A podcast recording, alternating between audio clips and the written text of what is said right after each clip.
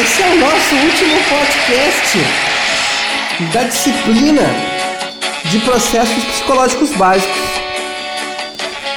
do curso de psicologia do Centro Universitário Geral de Biase. Olha que legal, gente. Estamos chegando ao fim dessa disciplina. Hoje nós vamos fazer um podcast revisional de todos os conteúdos de memória, tá? É, por isso talvez ele não vai ser tão longo, porque ele tem a função de apenas revisar, né? Nós vamos, nós vamos rever esses conteúdos aí da memória. Então eu vou tentar ser breve, até porque para você é, conseguir vê-lo, né, de uma forma mais tranquila. Então vamos ao que nos interessa, por favor.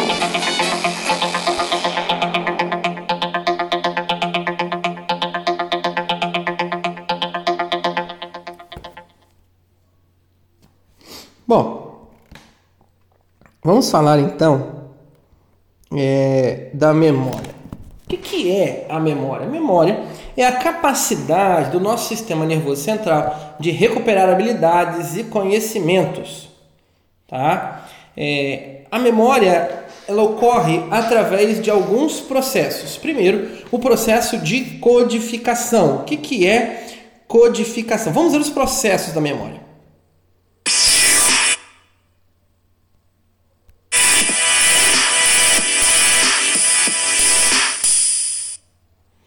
Dentre os vários processos da memória, nós temos é, a codificação, o armazenamento, a consolidação e a recuperação. Vamos ver os processos de codificação. Codificação é o tratamento das informações de modo que elas possam ser armazenadas. Armazenamento é a retenção de representações codificadas ao longo do tempo. Consolidação vai ser o processo neural pelo qual uma informação codificada é guardada na memória. E recuperação é o ato de recordar, lembrar as coisas, né? Então, nós passamos pela fase de codificação, armazenamento e recuperação. E a memória vai ser resultante de atividades cerebrais, de, de, de atividades neuronais, né? Então, cada memória vai ativar alguns, é, alguns aspectos do nosso cérebro, tá bom? Então, vamos ver agora, neste momento, é, um pouco mais sobre a reconsolidação.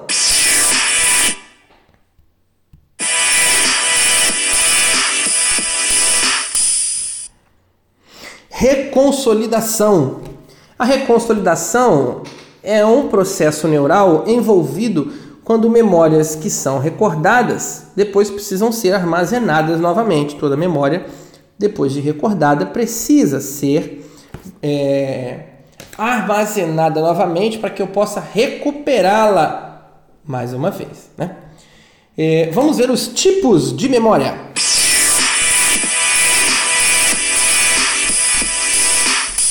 Nós temos a memória sensorial, a memória de curto prazo e a memória de longo prazo. Conceito de memória sensorial. Memória sensorial é um sistema de memória que armazena temporariamente a informação sensorial de modo próximo à sua forma sensorial inicial. Ela dura milésimos de segundo e a gente nem tem é, a consciência dessa memória. Dentro da memória de curto prazo, nós vamos falar sobre a memória de curto prazo e a memória de trabalho. Memória de curto prazo. Sistema de armazenamento de memória que retém de maneira breve uma quantidade limitada de informações na consciência. Memória de trabalho vai ser um sistema de processamento ativo que mantém diferentes tipos de informações disponíveis para o uso. Então, como o próprio nome já diz, esse sistema manipula através de várias porções, né? É, ele é um sistema ativo, tá? De memória. É um sistema que, é, é que contém ação. Em suma, é necessário ter ação. E a memória de trabalho é limitada, né? É... Por isso que o processo de recordação em blocos é muito importante. Recordação em blocos é a recordação que utiliza uma organização da informação em unidades significativas para que ela se torne mais fácil de ser lembrada, tá bom? Memória de longo prazo. Memória de longo prazo vai ser um, um, um armazenamento relativamente é, é, permanente das informações. Então, dentro desse armazenamento, nós vamos ter. É, ele é quase infinito, quase infinito e permanente. Mas dentro da nossa, nossa da distinção entre a memória de longo prazo e da memória de curto e da memória de trabalho, nós temos alguns é, mecanismos que são bastante relevantes. Vamos lá.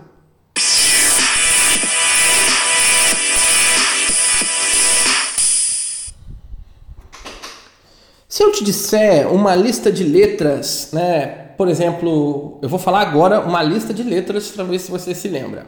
B, C, P, H, D, N, Y, U, M, A, U, C, L, A, B, A, M, I, T. Provavelmente você não lembra qual foi a primeira palavra que eu te disse. Primeira letra, na verdade. Você não lembra a primeira letra que eu te disse.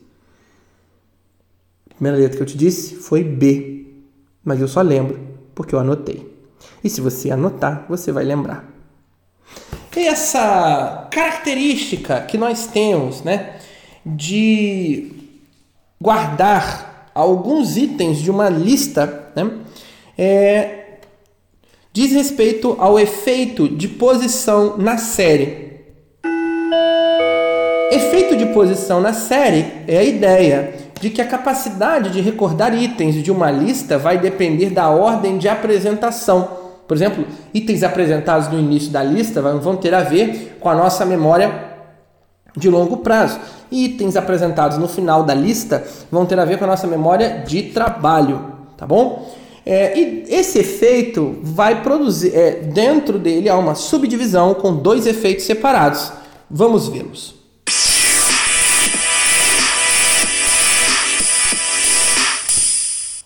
Efeito de posição na série de efeito de primazia, que é quando a gente se lembra melhor da memória que as pessoas têm é, é, de itens do início da lista. E efeito de recência, memória que as pessoas possuem para é, itens do final da lista. Então, isso tudo tem, isso tudo está dentro do efeito de posição na série, né? O armazenamento de longo prazo vai ser baseado no significado. Vamos ver?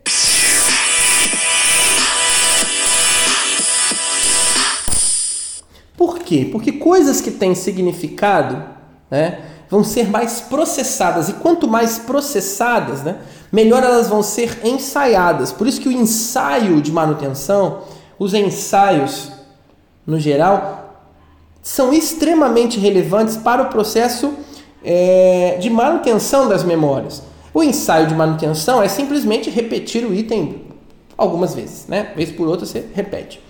O ensaio elaborativo codifica a informação de modo mais significativo, como por exemplo é, pensar sobre um item conceitual. Né? Então, quanto mais você codificar aquela informação, mais você vai lembrar. Mas nós temos alguns esquemas para facilitar essa lembrança.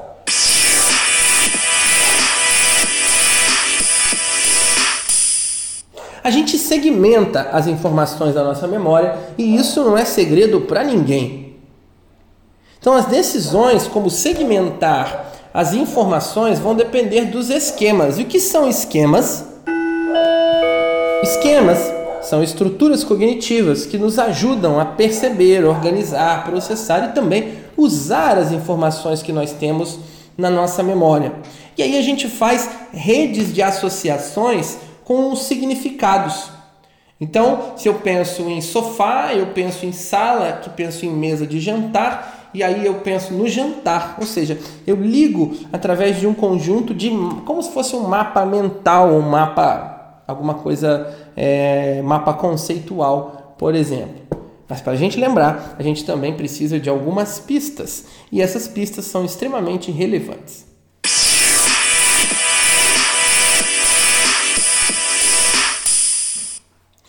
Pista para recuperação é qualquer coisa que ajude uma pessoa a lembrar de uma memória, de algo que está na memória dela. Né?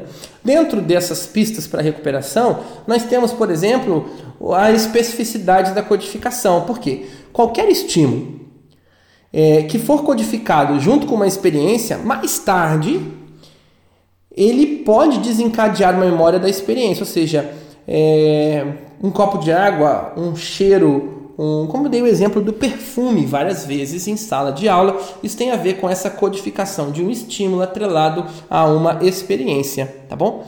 Daí nós temos também os mnemônicos. Mnemônicos são auxílios, estratégias, dispositivos de aprendizagem que melhoram a recordação por meio do uso de pistas para recuperação como o conhecido método Palácio da Memória, que até a Andriele lembrou na aula. Tá? É... Mas veja, nós temos vários sistemas de memória de longo prazo e isso vai ser fundamental, a gente precisa saber disso.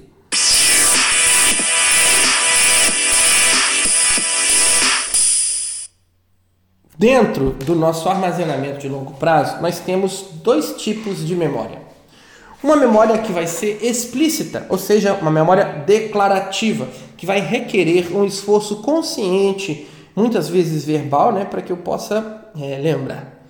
E dentro dessa memória explícita, eu vou ter a memória episódica, que são eventos que eu experimentei e que eu vou lembrar, e a memória semântica, que é uma memória ligada a fatos, é, conhecimentos, coisas que eu não experimentei, mas que eu estudei, que eu sei, que está gravado através da linguagem, basicamente.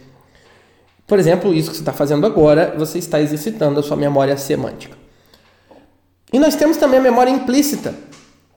Essa memória implícita é não declarativa, ou seja, ela não é consciente, ela é inconsciente. Inconsciente não o inconsciente psicanalítico do vovô Freud, né?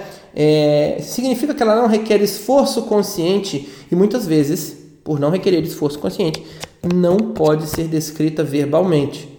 Por exemplo, condicionamento clássico. Dentro da memória implícita, condicionamento clássico, que é associar dois estímulos produzindo uma resposta. E também memória de procedimentos, como por exemplo andar de bicicleta, jogar futebol, é, essas coisas, tá bom?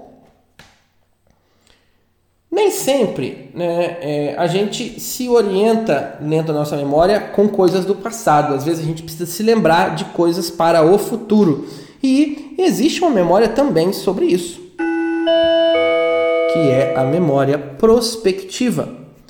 Memória prospectiva é quando a gente se lembra de alguma coisa, ou seja, eu, é, eu me lembro de alguma coisa em algum momento futuro. Então a memória prospectiva é uma memória orientada para o futuro. Nem sempre a nossa memória dá certo. Às vezes dá BO, a gente esquece as paradas. E dentro desse esquecer as paradas, nós temos os sete pecados da memória. Mas eu já tratei disso mais profundamente em outro podcast. Então o que, eu vou dizer para vocês? Os sete pecados da memória, apesar de serem sete, estão é, agrupados em três tipos. Um grupo que tem a ver com esquecimento, ou seja, transitoriedade, bloqueio, distração, tem a ver com esquecimento, a gente esquece. A falha de persistência tem a ver com rememoração.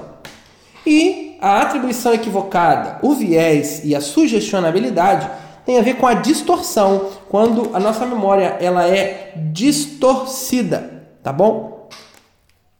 Então, basicamente, era isso que a gente precisava tratar. É, eu gostaria de agradecer muito a vocês, tá? Que ficaram até aqui. e que me acompanharam neste né, nesse rumo, né, que a gente teve que que dar para nossa disciplina. É, eu acho que a saída dos podcasts foi muito legal. Eu sei que alguns ficaram muito curtos, outros tiveram interrupções da minha filha falando: Oi, gente, tudo bem e tal. Mas eu gostaria de agradecer muito a vocês, tá? É, já rasguei seda para vocês no outro, não vou rasgar agora, não. Um abraço para vocês, tchau!